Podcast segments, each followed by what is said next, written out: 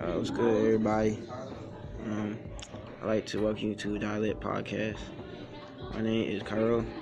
On this podcast, we'll be talking about sports and what's going on in today's sports.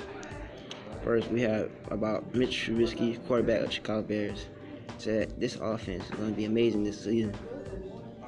Told by the Pro Football Talks, Mike Florio, when discussing the difference to Matt Nagy's system and when he operated as a rookie.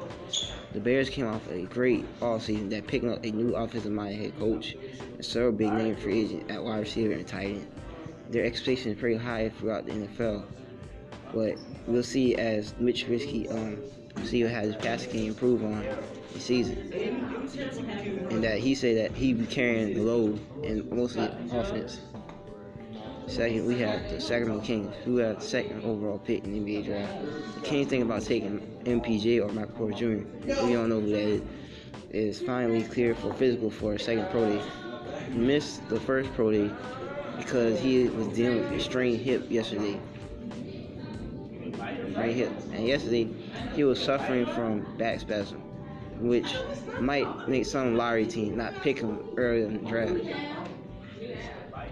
Many teams want their own doctors look how healthy he is before drafting on the second draft pro day. Man, he Michael Porter Jr. say he's healthy, but main but all these lottery teams, because through is mostly mostly from his injuries, his college season that he only played three games on court, so it's like hard to tell if he's really ready to play NBA. So I guess that's why they want to take make sure that they ain't risking nothing with him.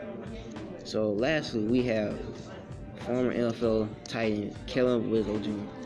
reportedly arrested in San Diego on Thursday is facing nine charges.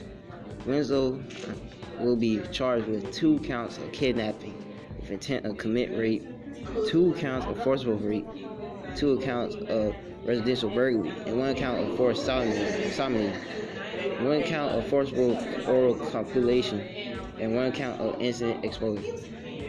I don't know, but Winslow, uh, he's 34 years old, and he committed rape, and like in, during June, he had committed burglary.